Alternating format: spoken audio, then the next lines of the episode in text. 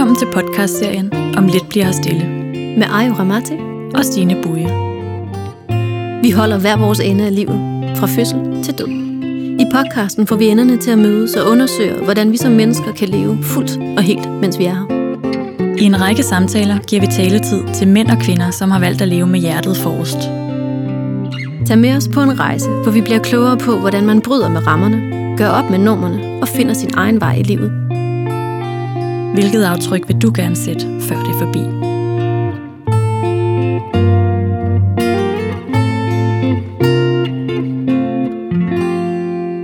Dagens gæst er Anja Vindtov, tidligere konsulent i IT-branchen og nu flow-specialist, forfatter og coach med speciale i hverdagsmod og frygtbevidsthed. Hej Anja. Hej.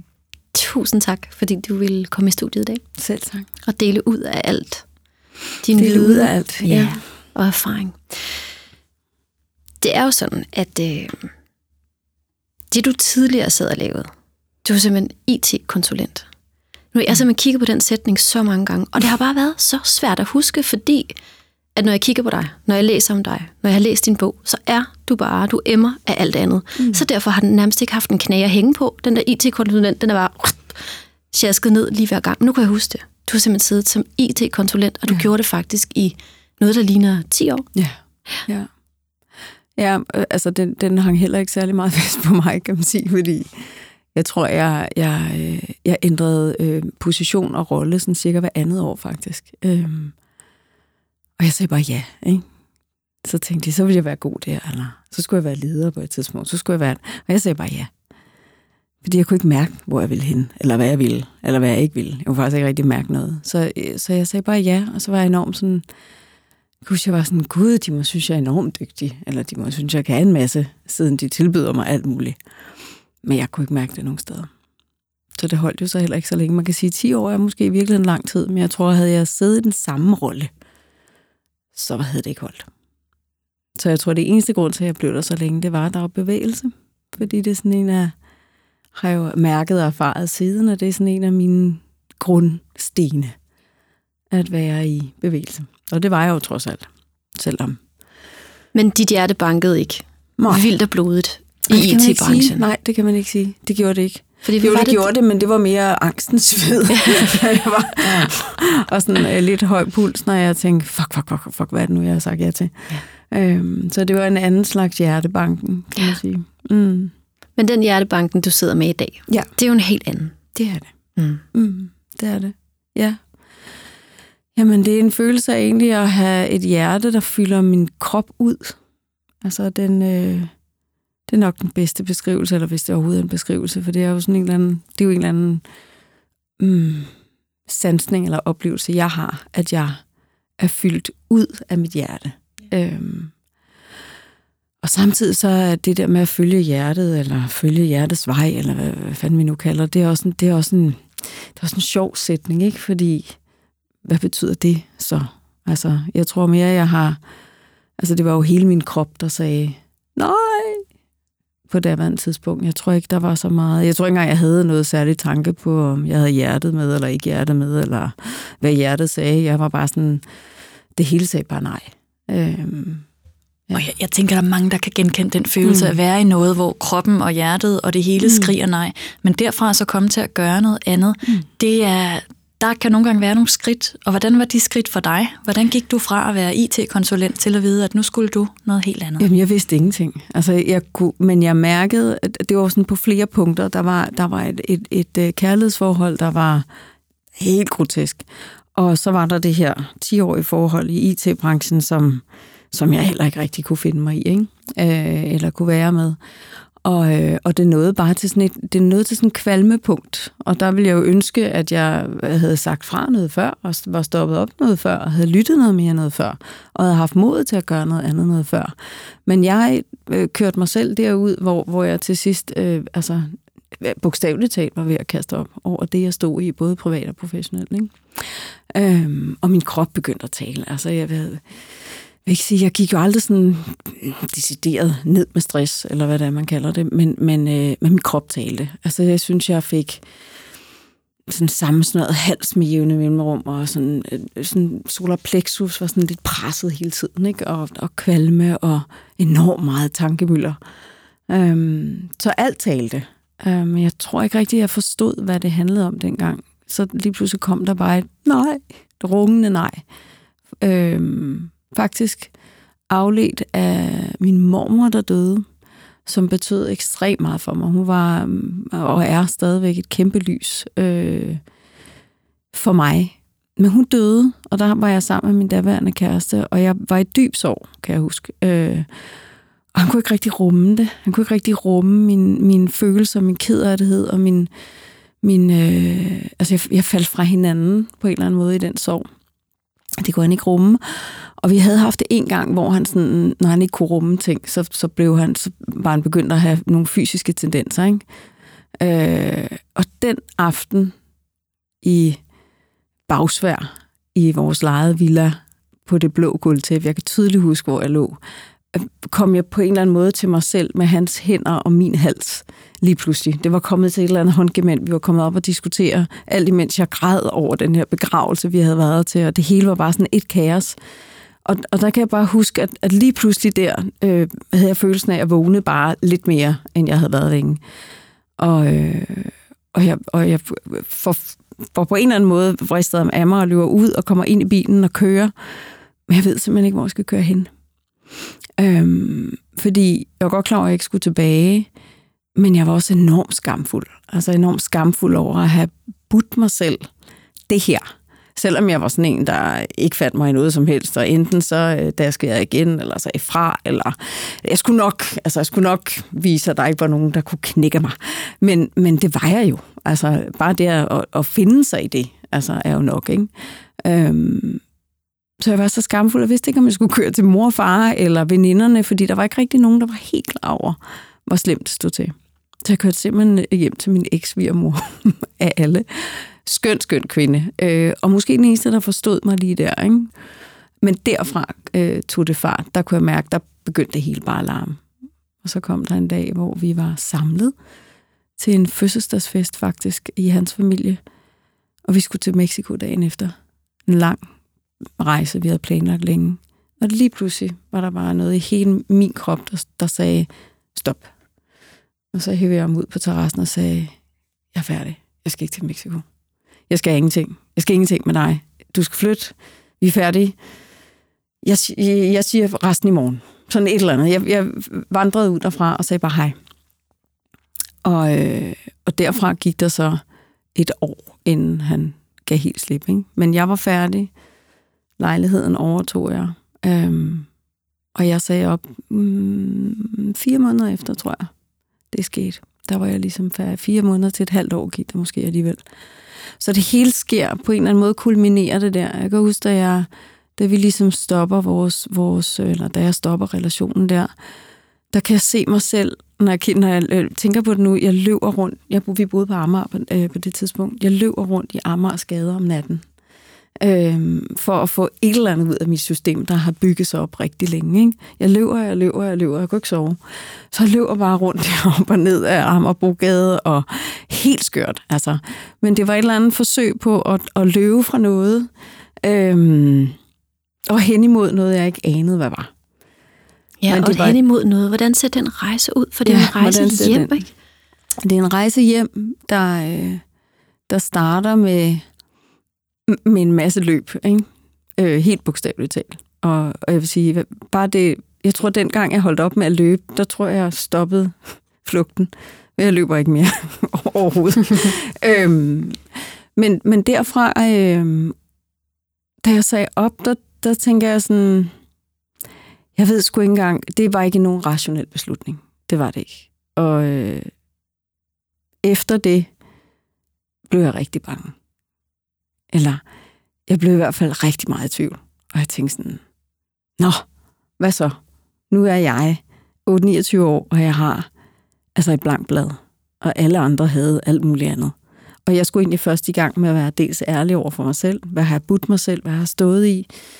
Øhm, stadigvæk i bearbejdelse af sorg og dødsfald og alt muligt andet. Øhm, og hvad så derfra? Og der, der det eneste, jeg kunne komme på, det var, at jeg måtte være selvstændig. Fordi jeg synes ikke, jeg havde haft de bedste ledere heller. Og jeg er ikke så god til at lade...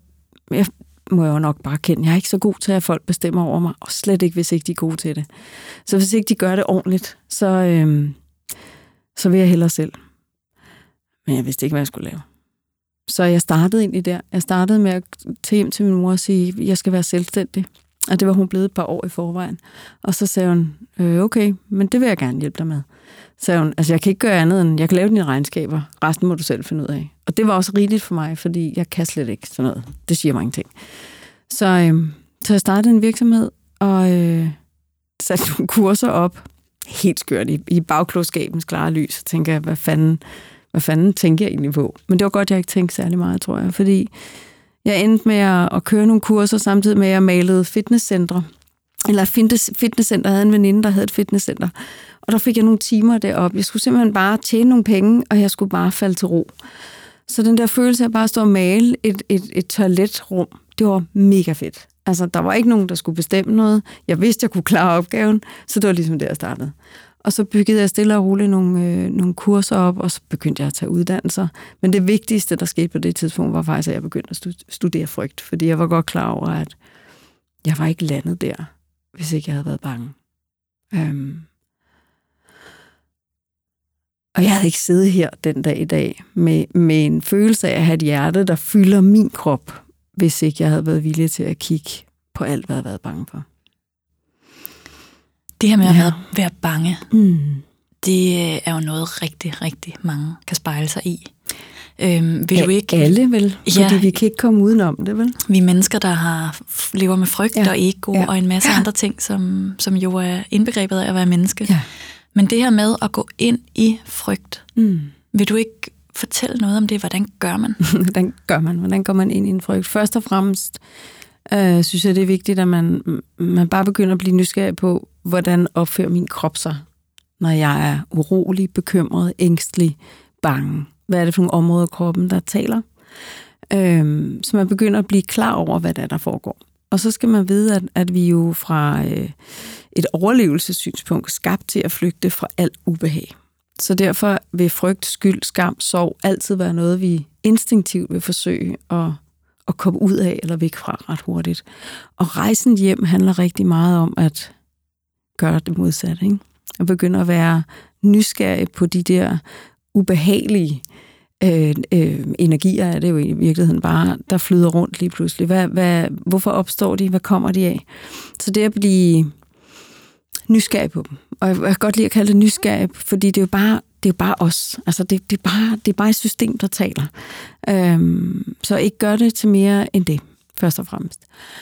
Og så, øh, så kan man jo altid sætte nogle ord på det. Ikke? Det er så også en mulighed. Men i virkeligheden sker der ofte det, hvis vi taler for meget om det, at energien bare bygger sig op.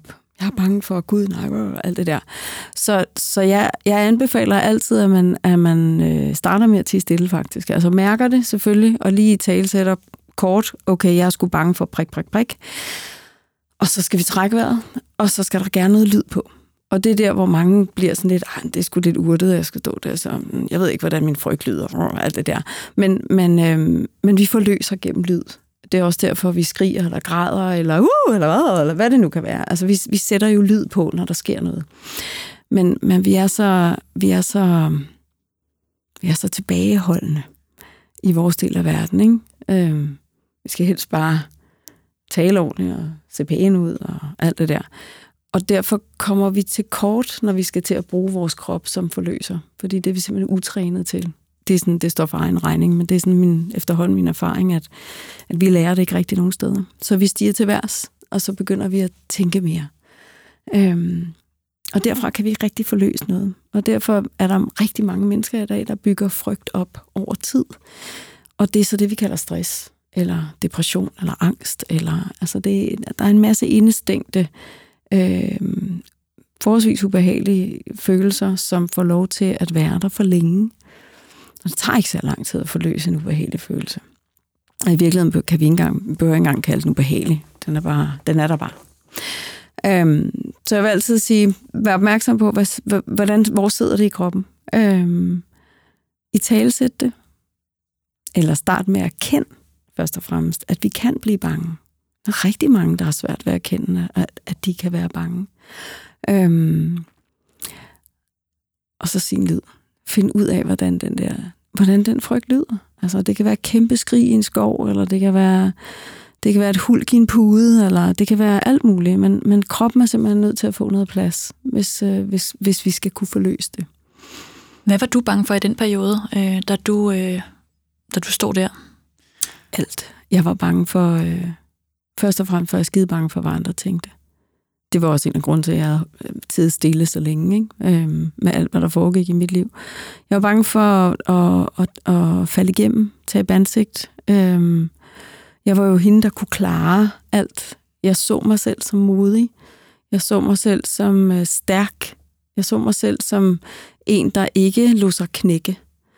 Øhm, så det krævede faktisk ret meget af mig at, at, at, at krybe til korset og sige, at jeg kan klare den her situation faktisk, og jeg er rimelig presset. Jeg er ked af det, jeg er alt muligt. Øhm, og nogle gange forsøger jeg bare sådan lidt at lave en joke med det, eller et eller andet, ikke? Men, men, men man skal ikke joke med det der. Der er sgu ikke noget at joke med. Det er, det er bare alvorligt, når vi, når vi, når vi trænger os selv så langt op i en krog af frygt for, hvad det nu måtte være, ikke? Jeg tror, jeg har været bange for alt, hvad man kan være bange for i virkeligheden. Men, men fortrinsvis, jamen, hvad vil de andre tænke? Og det er super naturligt for os mennesker. Vi er flokdyr. Altså det, det er helt naturligt, at vi orienterer os omkring andre. Øhm, men det betyder bare på en eller anden måde, at, at forbindelsen til os selv kan blive ret slidt, hvis ikke vi begynder at tænke over, hvad tænker jeg om mig? Altså, hvad, hvordan ser jeg mig? Hvordan vil jeg, hvordan vil jeg, hvad er det for en forhold, jeg gerne vil have til mig i virkeligheden? Hvordan så det ud hos dig? Hvilket? Det der med at begynde at finde ud af, så hvis jeg ikke skal være så optaget af, hvad andre tænker ja. om mig, så hvad tænker jeg om mig?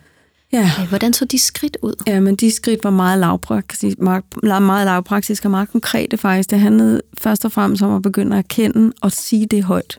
Sige det højt til veninder, til venner, til mor og far, og fortælle de 10 år, der var gået, hvordan havde det egentlig set ud? Og det var sådan primært kærlighedsmæssigt, fordi det andet var ret transparent, hvad der foregik i, i, på arbejdspladsen. Ikke? Men, men, men det var egentlig det, der var det vigtigste. Altså at få sagt det højt og finde ud af, at der var nogen, der greb mig, der var nogen, der elskede mig, der var nogen, der ikke synes jeg var mærkelig eller underlig, eller ikke stærk, eller svag, eller alt det der.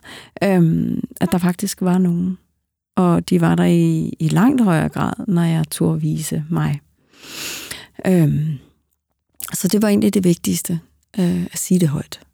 Sige det højt for mit eget vedkommende også. Øh, jeg havde lavet mange historier om, hvad det var, og hvorfor det var sådan, og det var også synd for ham, og der, der, der, der, der, og der var ikke grænser for, hvad jeg kunne forstå, og hvor rummelig jeg var. Øh, men når det kommer ud igennem munden, og vi lige pludselig hører os selv tale, sige, hvordan det reelt set står til, det er, et, det er et helt andet ballgame. Det kan virkelig noget. Så det var faktisk det, det startede med. Sådan helt lavpraktisk. At turde sige det. Turde sige, hvordan det reelt set står til. Øhm, og det er en ærlighed, jeg har, jeg værner så uendelig meget om i dag. Altså, at, at øh, der er sgu ikke nogen, der ikke ved, hvordan det står til. Altså, øh, og vigtigst af alt, jeg ved, hvordan det står til. Og hvis der er noget, der ikke er okay, jamen, øh, der er ikke nogen ting, der bliver skudt til hjørne længere, vel?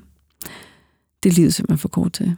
Øhm. Og hvor finder du igen og igen modet til det? Jamen, jeg tror, jeg har, jeg har mærket konsekvensen ved ikke at gøre det. Øh, og så vil jeg også sige, at jeg, altså udover min mormor øh, døde der, så, så tror jeg, jeg mistede en, tror, der røg en 8-9-10 stykker i familien der inden for de 10 år. Øh, og også min elskede fætter, som var som bror for mig, han døde alt for tidligt. Så det der med at, at altså ligesom at, at døden blev en meget, meget øh, synlig medspiller i, hvad fanden bruger jeg mit liv til? Altså, nu, nu tjekker de her smukke, smukke mennesker ud før tid, og så render jeg rundt og, og smålyver for mig selv, og lader som om, og, og i øvrigt har en krop, der ikke fungerer optimalt. Ikke? Øhm, så det blev, det blev bare en meget, meget tydelig, det var et meget tydeligt billede af, at det, at det var ikke, det var bare ikke gangbart. Altså, øhm, Ja. Så tilbage til de der toiletter på fitnesscentrene, som bliver malet. Ja. ja. Øhm, og den her virksomhed, du opstarter. Ja, der er noget med de der toiletter. Jeg får lige sådan et billede af, fordi i, i slutningen af IT-branchen der, hvor jeg, hvor jeg virkelig var, jeg var virkelig træt af at være der. Virkelig træt. Og jeg var så træt. Altså, jeg var helt træt, træt. Altså, bare når jeg havde været der nogle timer, jeg ved ikke, om I kan forestille jer, men det der med, når man virkelig er træt af at være et sted, sådan med hele sin krop, så bliver man også fysisk træt. Altså, så jeg sad jo nogle gange, gik ud på toilettet og var der altså længere tid end normalt, ikke? måske sådan 10 minutter i kvarter, hvor jeg lige måtte tage mig sådan blunder. Og, altså, det er jo helt grotesk, ikke? så jeg sad til sådan nogle power, powernaps ud på toilettet, og godt se nogle gange, så kiggede kollegaer og sådan, tænkte, okay, det er godt nok lang tid, hun er på toilettet. Men jeg kunne simpelthen ikke, jeg kunne simpelthen ikke holde mig vågen. Altså, så heldigvis så formår du jo at ligesom komme afsted derfra og gøre ja. noget andet. Fordi ja. du starter den her, du stifter den her virksomhed. Ja. Egentlig uden rigtig at vide, hvad det er, din virksomhed sælger. Du ved bare, du skal være... Jeg vidste bare, at jeg ville gerne leve af at være mig. Altså, fordi jeg havde været alt andet, ikke? Jeg havde været alt andet end mig. Jeg forsøgte at være alt muligt andet. Øh, og, og det paradoxale er faktisk, at min, mine forældre siger til mig, da jeg bliver 40, til i en tale, min far holder, siger han, altså dengang du tog det job i IT-branchen, altså der kiggede mor og far på hinanden, og der, sagde, der kiggede vi på hinanden og tænkte, nu går det da helt galt. Altså, så de, kunne, de vidste godt, at jeg var en anden sjæl. De vidste godt, at jeg skulle noget andet. Men på en eller anden måde har de bare, de har aldrig blandet sig lige på det punkt. Men der har det bare været sådan, så må hun jo gøre det. Og jeg sagde til ham, hvor fanden sagde du ikke noget? Altså, fordi jeg forsøgte på en eller anden måde at gøre det rigtigt, kunne jeg mærke. Altså, jeg står midt imellem de her to familier, hvor den ene er meget akademisk, og den anden er sådan en blanding af astrologer og troldmænd og hekser og alt muligt. Så jeg står sådan der og skal finde mine ben, og så prøver jeg at gå, gå den blå vej til at starte med. Ikke? Ja. Nå, nu kommer jeg ud på et tidsspor. Det er så fint. Det er egentlig, fordi jeg er så interesseret i at høre, hvordan det er, det der, hvordan er det, det udfolder sig. Ja. Fordi jeg ved jo, hvad du laver i dag. Ja. Og det er vildt spændende. Ja. Fordi jeg har læst dine øh, bøger, og du holder øh, workshops og alt muligt. Mm. Så for hende, der står og maler toiletterne og tænker, mm. okay, så den her opgave kan jeg i hvert fald godt løse ja. et strøg af gangen. Og jeg vidste der også, at jeg ikke skulle være maler. Altså der, der, og der fandt jeg også ud af, jeg skal heller ikke være maler. Det, nok det så går alligevel heller ja. ikke. Det lyder som om, at du finder ud af, at øh, at stemple ind i din krop, mm. løbe ture, kan ja. simpelthen forløse et eller andet i dig. Ja. Så det lyder som om, du finder et redskab der også. Ja. Men der er, jo, der er jo nogle skridt, der må være blevet taget på ja. vejen. Fra pigen, der maler, ja. til den der vidunderlige kvinde. Du har sikkert været lige så vidunderlig dengang. Mm. Men i hvert fald den kvinde, der sidder mm. i studiet i dag, som vi har inviteret her ind, fordi hun er så vildt i kontakt med det hjerte. Mm. Og så let kan åbne andres hjerte. Ja, men jeg tror egentlig, at altså det, det er jo altid strategier bliver altid lavet bagudrettet, ikke? Så, så jeg kan jo godt sidde og putte en masse ord på, så skete der nok det, og så tænker jeg det og sådan noget. Men fakta er faktisk, at jeg famlede rigtig meget i starten. Altså jeg var sådan, okay, jeg vidste, hvad jeg ikke ville, og det var et rigtig godt udgangspunkt. Altså jeg skulle ikke være maler, jeg skulle ikke i IT-branchen, og der var noget med krop, ikke? Jeg havde også altid danset, så jeg har altid brugt kroppen som, som redskab, men, men havde nok glemt at bruge den som, som en samarbejdspartner, ikke? Øhm, så da jeg startede de der, jeg startede sådan nogle livsstilskurser, øh, folk der skulle tabe sig og, og alt muligt. Så det startede jeg egentlig, det var sådan nogle aftenkurser. Øhm, og, så, øh, og så begyndte jeg at studere frygt, og det kunne man ikke nogen steder. Så det var sådan, nå, hvad jeg ellers kunne finde på nettet, eller og, øh, mest meget empiri. Altså, hvad gør jeg, når jeg bliver bange, og, og hvorfor bliver jeg bange, og alt det her. Så det var sådan meget empirisk i virkeligheden, det hele. Øhm, og så på et tidspunkt bliver jeg, øh, så tager jeg en ernæringsterapeutuddannelse. Fordi jeg tænker, det, det er nok den vej, vi skal. Og, øh, og det var også en, øh, det var sådan en kombination af fordybelsesterapi og ernæringsterapi og hele sammenhængen mellem, hvordan vi er som mennesker i verden og hvad vi byder os selv. Så det var super, virkelig god base. Men jeg mærkede også efter nogle år, nej, jeg skal ikke sidde og være ernæringsterapeut. For jeg blev også træt af skemaer, og det bliver ret hurtigt. Øh, alt det der, der kan puttes i kasser, og, og, så, og regler og rammer, og stringente ting og sådan noget. Så, så, mm, så det skulle jeg heller ikke. Samtidig med, at jeg fortsætter med, med studierne af frygt og flow, øhm, og jeg vil sige, at jeg startede faktisk med at studere flow, før jeg nåede til frygten. Det startede med at optage mig, øhm, fordi det var det, jeg manglede. Jeg manglede reelt fremdrift i mit liv. Jeg manglede, at tingene bare gled. Jeg manglede bare at have det godt. Så jeg startede med at studere flow. Men jeg fandt bare ud af, at, at det kommer jeg sgu ikke i nærheden af, før jeg finder ud af at komme forbi det, jeg er bange for. Øhm, så de der kurser kørte jeg en to-tre år eller sådan noget, og møder øh, børnenes far, og får et barn, og får et barn mere, samtidig med, at det sådan er, det er sådan patchwork. Altså jeg tror faktisk, at mit arbejdsliv, det har været sådan, det er sådan patchwork Uh, så prøver jeg det, men det er hele tiden med den samme grundtone af, der er hele tiden noget, vi er bange for. Så hvordan kommer jeg så videre derfra? Øhm, og så på et tidspunkt, jamen, så tager jeg nogle, øh, noget coachuddannelse i Danmark og udlandet. I virkeligheden alle mulige uddannelser. Men jeg har altid gået med det, der dragede mig. Altså fra den dag, jeg holdt op med at, at, at slide på mig selv og, og gøre alt det, jeg ikke havde godt af, der lod jeg mig selv, hvad end der drager dig, gå med det og finde ud af, hvad der er. Uden at tænke for meget over det. Og det har jeg været tro mod. Altså den ene ting har jeg været tro mod, og den er jeg tro mod den dag i dag. Og, og det lyder jo meget nemt, men det er jo faktisk det, der er det sværeste for rigtig, rigtig mange mennesker, fordi vi ryger lynhurtigt over, jamen er det smart, at kan jeg bruge det til noget, og hvad nu er så, og alt det der.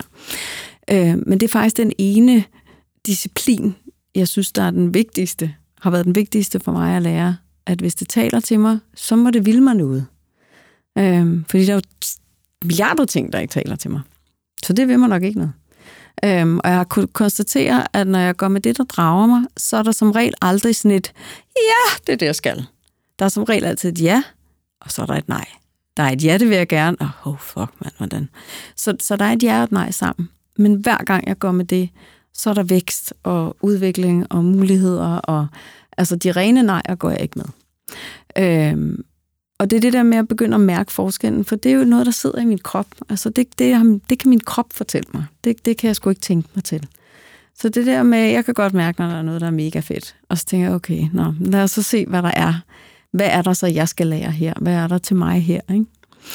Øhm, så det tror jeg, det vigtigste, jeg, jeg sådan kan drage ud af de sidste øh, 20-21 år, det, det er faktisk det der med, at, at der, jeg kan se, også når jeg i min hverdag og arbejdsmæssigt og sådan noget, der er jo altid noget, der banker på hos os. Øhm, og, og det at kunne tillade sig selv at gå med det, er så grundlæggende for, for vores livskvalitet, tror jeg. Det føler jeg i hvert fald. Øhm, fordi lige så snart vi skal til at tillade os noget, så kommer den igen om, hvad tænker de andre, og kan man leve af det, eller hvad koster det, du ved, alle de der, alt det der hejs, der rejser sig der, ikke? som et forsøg på at holde os på sikker grund i virkeligheden. Ikke? Så, så jeg synes, jeg er blevet verdensmester i uvidshed. Fantastisk. Egentlig. Ja. Det her med at læse flow eller studere flow, mm. hvad vil det egentlig sige? Hvordan gør man det? Ja, hvordan gør man det? Jamen, det gør man på samme måde, som man forsøger at stykke et eller andet øh, puslespil sammen omkring frygt, og det gjorde jeg også med flow. Nu er der jo en, en, en ophavsmand til begrebet flow, øh, den ungarske fine professor der, og øh, men jeg synes stadigvæk, det var meget... Øh, på en eller anden måde, det var meget teoretisk. Altså, jeg er sådan lidt en jordknold. Jeg har brug for at få tingene hurtigt omsat til et eller andet. Øhm, så jeg læste de bøger, der var at læse om det, og, og begynder at, at omsætte noget af det til praksis, og så synes jeg hele tiden igen, jeg støtter ind. Altså, man kan lave rigtig mange fine, og så gør du det, og så følger du dit hjerte, og du ved alt det der, eller lad være med det, eller gør det. Men lige så snart vi træder ud og begynder at få, få, få hænderne i jorden, så er det jo, at frygten kommer hver eneste gang. Hver eneste gang. Den når lige at rejse sig. Og det skal den. Altså, den, er, den skal jo bare passe på os. Men øhm, så til det var det samme. Læste en masse bøger, undersøgt, og så begyndte jeg at omsætte et eller andet. Okay, så, så prøver jeg at sige, hvad jeg har brug for, for eksempel. Det prøvede jeg. Men jeg har brug for det. Så fandt jeg ud af, nå, men når jeg er meget tydelig i mine udmeldinger, så får jeg også tydelige tilbagemeldinger. Okay, det virker. Fedt. Så gør vi det noget mere. Altså, og det er jo en af, af grundpillerne i, i, i, i hele måden, vi, vi skaber samtaler ud fra flow i dag, kan man sige, når, når vi arbejder med det sådan helt teoretisk. Det er det der med, at der er nogle grundlæggende ting, vi skal gøre som mennesker, for at være mærkbare og tydelige, og for at andre mennesker kan se, hvad der foregår. Og en stor del af det handler i virkeligheden om at turde sige det, man mener, og mene det, man siger. Og det er skide farligt en gang imellem. Fordi igen, så kan vi risikere lige at ryge ud af flokken, eller nogen synes, vi er nogle knaldperler, eller at vi ikke kan bruges, ikke? eller vi ikke er attraktive nok for, hvem det nu end er, der, der er foran os. Og, og vi har brug for at være en del af noget, ikke? en del af en flok, et eller andet, øhm, for at trives som mennesker. Men når du har stået der og haft fuld integritet og været ja. autentisk og virkelig stået i dig, mm. oplever du så også at blive sat ud af flokken? Ja, altså det, fordi det er jo ikke alle, der er enige. Altså det, det, det, øh, det vil være jo blåret, ikke? At tro, at alle er enige med det. Men jeg fandt ud af, at det vigtigste er for mig, at jeg er enig med mig også.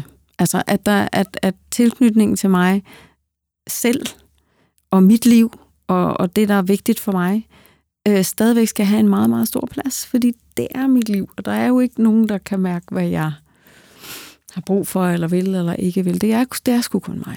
Øhm, så, så ja, jeg, jeg synes ikke altid, at jeg, jeg er blevet set, hørt og forstået. Øhm, men i det store hele har det jo vist sig at være øhm, sandt for mig.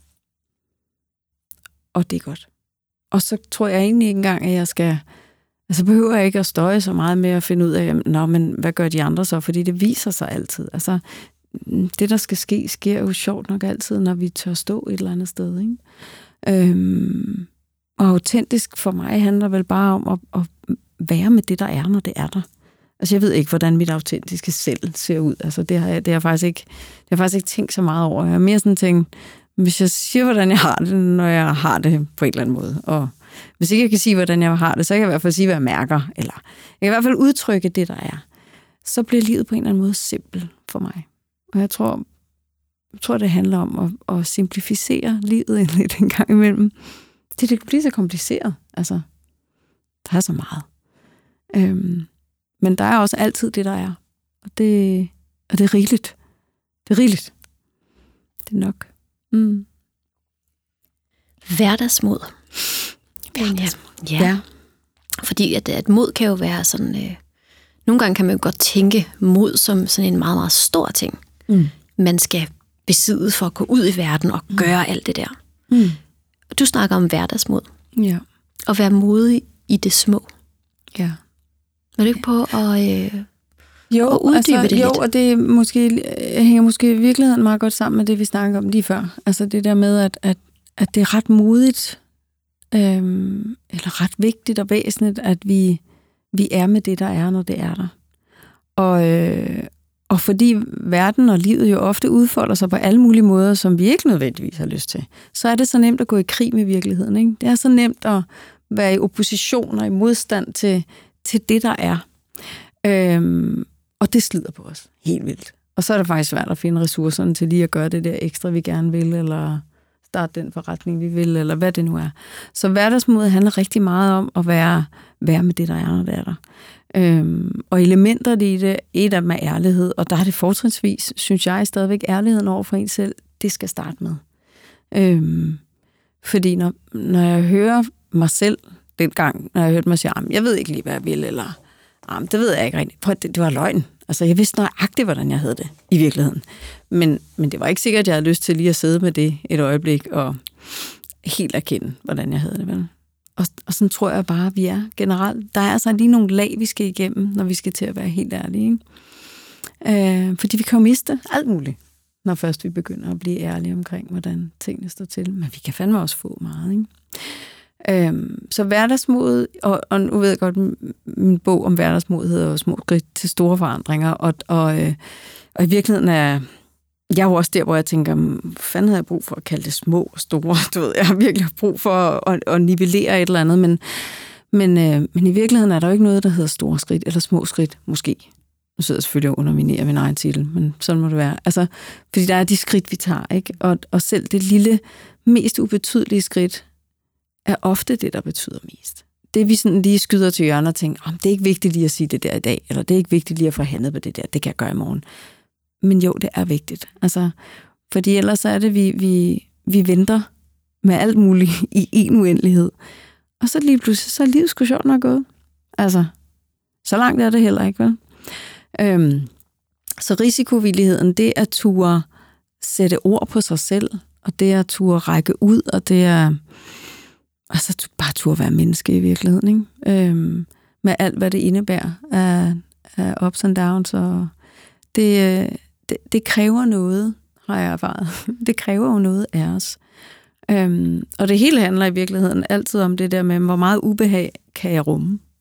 Fordi hvis jeg kan rumme en vis portion ubehag, så kan jeg også stå ved. Så det er egentlig at træne den muskel? Det er at træne den muskel, der hedder, alting føles jo ikke godt hele tiden. Vel? Uh, jeg i hvert fald synes, jeg, jeg farede lidt vildt på et tidspunkt, hvor jeg havde sådan, okay, jeg skal bare gøre det, der føles godt. Så synes jeg, synes jeg hurtigt, jeg havnede sådan et eller andet helt åndssvagt sted, hvor jeg tænkte, det er jo ikke, det er ikke sandt. Fordi der er fandme mange ting, der ikke nødvendigvis føles godt, når man er på vej hjem så er der mange skridt, der skal tages, som er sådan, at jeg skal sige det, og jeg skal være ærlig der, og jeg skal, og hele systemet buller, fordi kroppen og øh, frygter forsvarscenter står og siger, stop, stop, du er på vej ud på et eller andet. Ikke?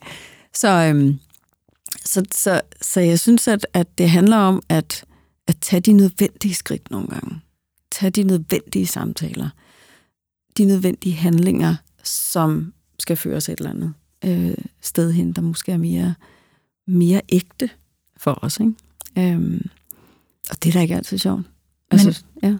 Anja, var det en god pointe, fordi jeg tror nemlig, at rigtig mange mennesker, som er inspireret af det her med at gøre det, der føles godt i maven, eller mm. følge hjertet, er meget optaget af, at alting skal føles godt mm. på vejen. Mm. Så det, øh, jeg tror, det er meget vigtigt, det du siger lige der. Ja, det er også vigtigt at forstå, og det er måske lidt det, altså kan vi måske godt savne lidt.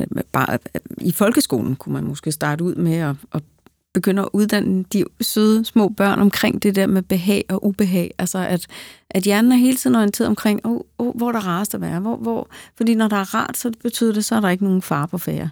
Men, men det betyder jo også, at der er mange ting, vi lader være med i et forsøg på hele tiden at føle ro og velbehag. Men på den lange bane bliver det som at pisse i bukserne. Ikke? Øhm. Jeg så sådan et, øh, et kursus udbudt på et eller andet tidspunkt, som hed... Øh det var simpelthen et kursus i, hvordan øh, du kan lære at føle champagneboblende lykke hele tiden. Ja. Og bare tænkte, wow, okay, det, det er alligevel skørt, ikke?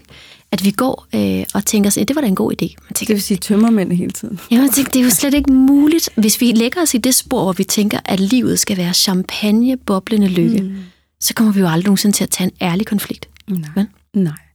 Nej, og, og nu ved jeg så heller, jeg ved ikke lige, hvad champagneboblende lykke er. Altså, jeg ved, hvad champagnebobler er, og jeg ved, hvad lykke er. Men jeg ved simpelthen ikke, hvad, hvad, hvad altså, og jeg tror, det, der er så farligt nogle gange, det er også det der, når vi virkelig er i krise, og vi virkelig er i knæ, så bliver vi så let forfaldende til sådan noget. Ikke sådan, åh, oh, det er let det igen, det er velbehaget, ikke? Ah, nu er det over lige om lidt, fordi derovre der er champagneboblende lykke, eller et eller andet. Øhm, og, og så vil de fleste jo på et eller andet tidspunkt opdage, at der er altså en goddamn road to travel, altså for os alle sammen. Ikke? Der er jo nogle skridt, der skal tages, øh, og nogle nødvendige ting, der skal gøres, for at vi kan være i kontakt med os selv. Ikke? For at vi kan, kan, være, kan leve det liv, der nu passer til os. Og så vil jeg sige, at det bliver jo lettere og lettere. Altså, jeg, øh, jeg, jeg synes ikke, for mig er lykke ikke sådan en, åh, oh, jeg skal være lykkelig hele tiden. Altså, jeg tænker faktisk ikke så meget over, hvad jeg skal være det, det sker jo af sig selv på en eller anden måde. Ikke? Altså, det sker jo,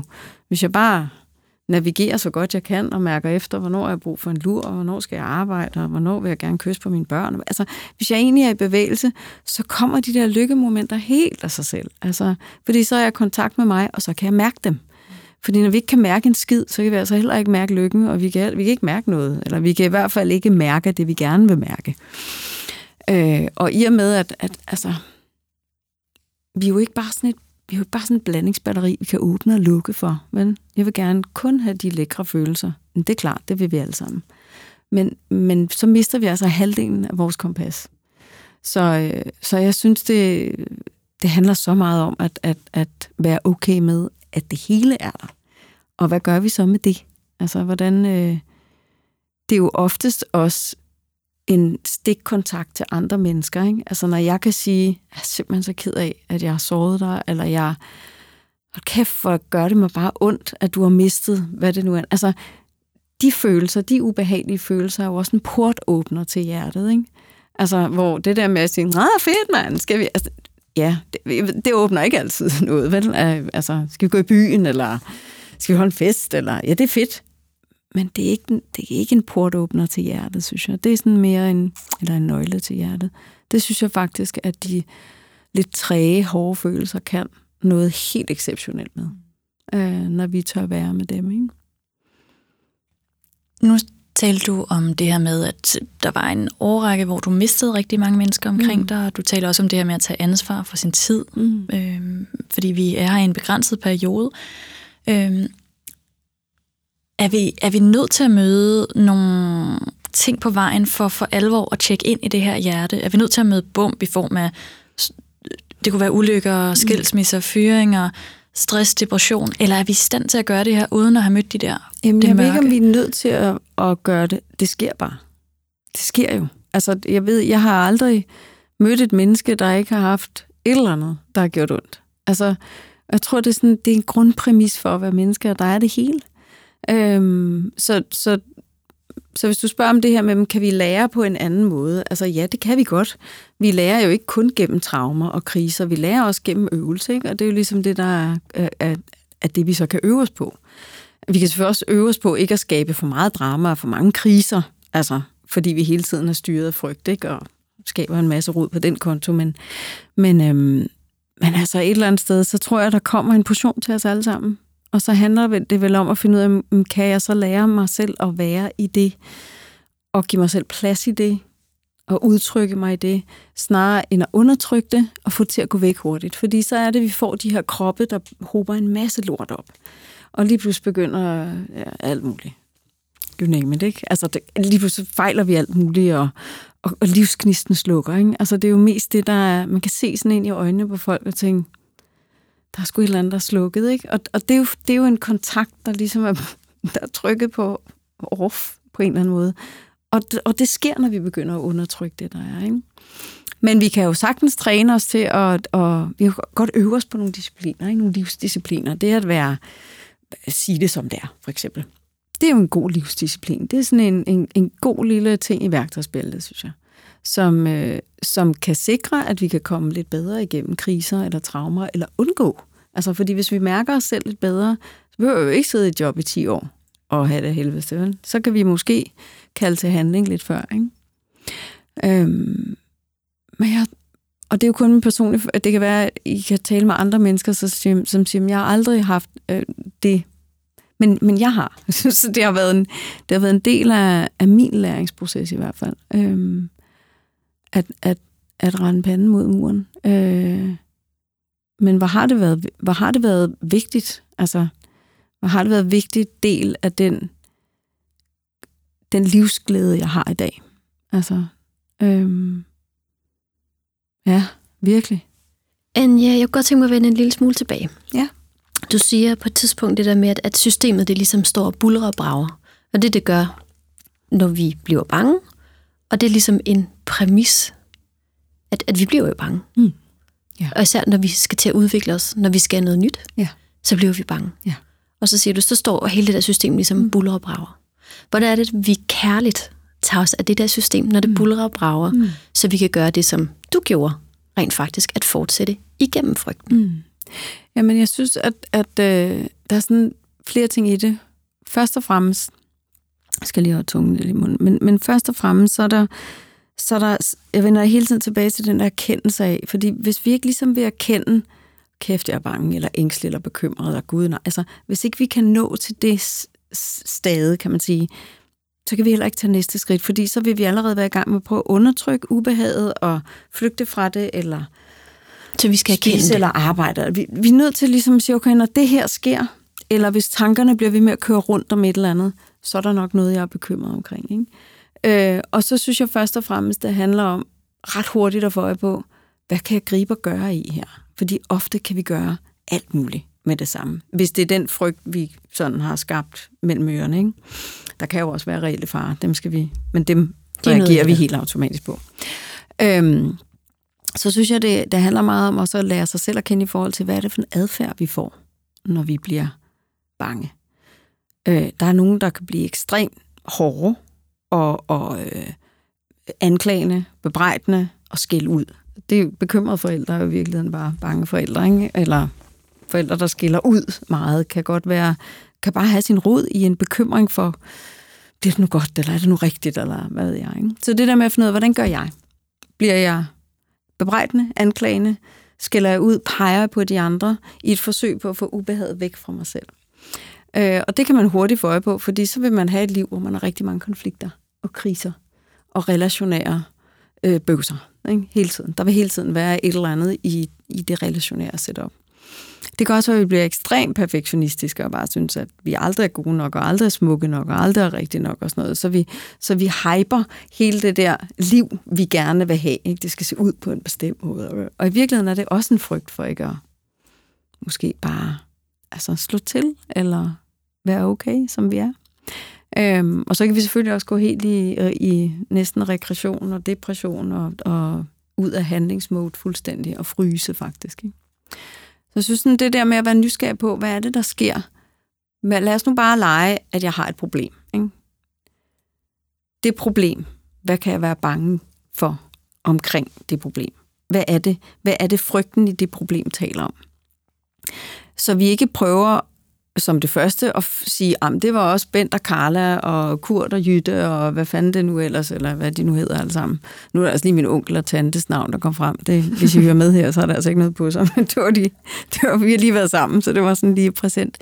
Men, men det der med, altså, tager jeg den ind og kigger på den herfra, eller får det til at handle om alle mulige andre. Og det gør vi ofte. Det er jo også en måde, en fin måde ligesom at få fjerne ubehaget væk fra os selv. Ikke? Og det skaber så meget rod i vores relationer ofte, og relationer er så vigtige, nærende relationer er så vigtige for vores overlevelse og for vores psykiske helbred. Øhm, så der er noget med først at kende, og så få øje på, hvordan gør jeg, når jeg bekymrer mig, eller er i underskud, eller hvad det nu er. Ikke? Øhm, ofte bliver vi ikke særlig charmerende, når, når frygten styrer. Det kan man sådan, det er klart. Fordi vi er jo, vi, vi er jo i gang med at overleve, så selvfølgelig skal vi være have helt tunnelsyn og, og være næsten utilnærmelige. Ikke? Mm, hvad spurgte du mere om? Det var det her med at møde, møde ja, det kærligt. gør vi det vi, kærligt? Ja. ja, men det er et rigtig godt spørgsmål, fordi jeg tror, der er, en, øh, der, der er lige nogle skridt, før vi kan begynde at sige, hej frygt, hej lille skat, nå, nå, er du bange nu? Altså, der er et stykke vej for de fleste. Så erkende øh, det, og kig på det. Nysgerrig. Hvad er det, nysgerrig, der sker? observere. Hvornår er, hvad er det for nogle problemer, jeg støjer med lige nu? Ikke? Hvad, hvad, hvorfor har jeg ikke sagt op, eller hvorfor har jeg ikke taget den samtale med veninden, eller hvorfor, hvorfor er der noget, der roterer i mit hoved? Først og fremmest. Find ud af, hvad er det, der fylder. Og folk ved, ved godt, når der er noget, der fylder. Fordi så ser vi øjne, der ikke rigtig er til stede igen. Ikke? Øhm, og hvis vi så er i stand til det, så vil jeg altid sætte mig ned og snakke med min frygt og sætte noget lyd på. Sig, du er der for at beskytte mig, fordi det er jo det, den er. Den er der bare, den gør sit arbejde. Den gør intet forkert. Den gør sit arbejde. Om det er, er egoets frygt, vi er fat i, eller om det er vores amygdala frygt og forsvarscenter, så er det samme, det er samme bouillonterning. Altså, vi, det, det er der bare for at beskytte os. Ikke? Øh, men, men det er vores livsopgave at beskytte os selv, og tage vare på os selv, og bestemme over os selv. Så vi er nødt til at gøre det sammen med frygten. Hvis den bare får frit spil, så, øh, så bliver livet meget, meget småt og meget indsnævret. Og det kan vi faktisk ikke tåle. Vi er jo skabt til at udvikle os på alle mulige måder.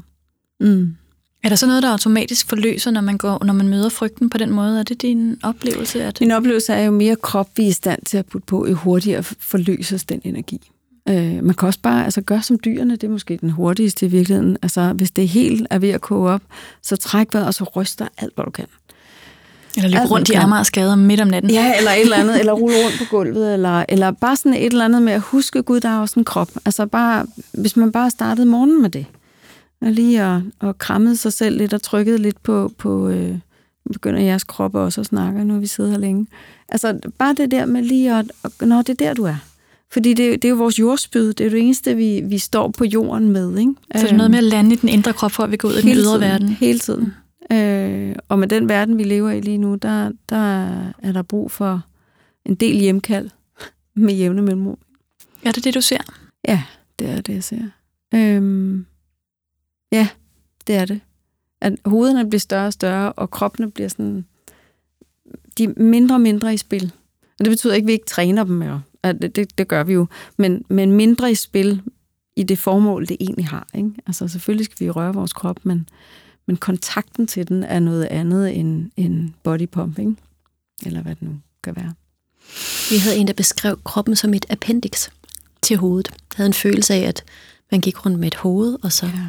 Var kroppen ligesom sådan et appendix til, ja. som ligesom ja. bare fulgte med. Ja, og, og sådan tror jeg faktisk, der er ret, rigtig mange, der har det. Og når så kroppen lige pludselig sætter ud og ikke rigtig fungerer, eller tager over, som det jo sker for mange, der bliver ramt af, af stress i en, i en grad, hvor de bliver sygemeldte, og så, så tager kroppen ligesom over til, okay, du har ligesom ikke kunne høre længe nok, så nu tager jeg styringen, og så bliver det først skræmmende, ikke? Så stikker den af i alle mulige retninger. Så bliver det skræmmende. Så, øh, så ja, den er der jo af en årsag og, og øh, den, den udgør sådan i hvert fald 80 procent af totaliteten. Og det betyder, at den skal bruges til noget. Anja, du har et par gange nævnt sjæl under vores samtale. Mm. Øhm, blandt andet, at dine forældre kunne slet ikke se din sjæl passe ind i den her verden, du først havde ja. plantet dig i bag skærmen i 10 år. Hvad betyder sjæl for dig? Mm. Hvad betyder sjæl? Øhm sjæl betyder for mig noget, noget øh, uendeligt. Noget, der, der altid har været og altid vil være. Øhm, og jeg tror egentlig først, det er sådan i min voksen alder, jeg kan kigge tilbage og ligesom sige, når det er sådan en sjæl, du er.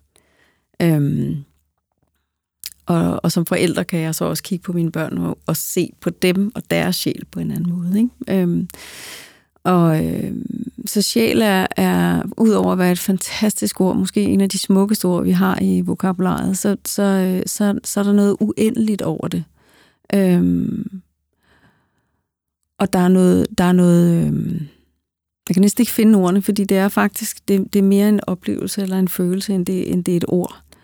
Øhm, mm, jeg kan gå ud i, i skoven for eksempel, og så synes jeg, at jeg mærker sjæl over det hele.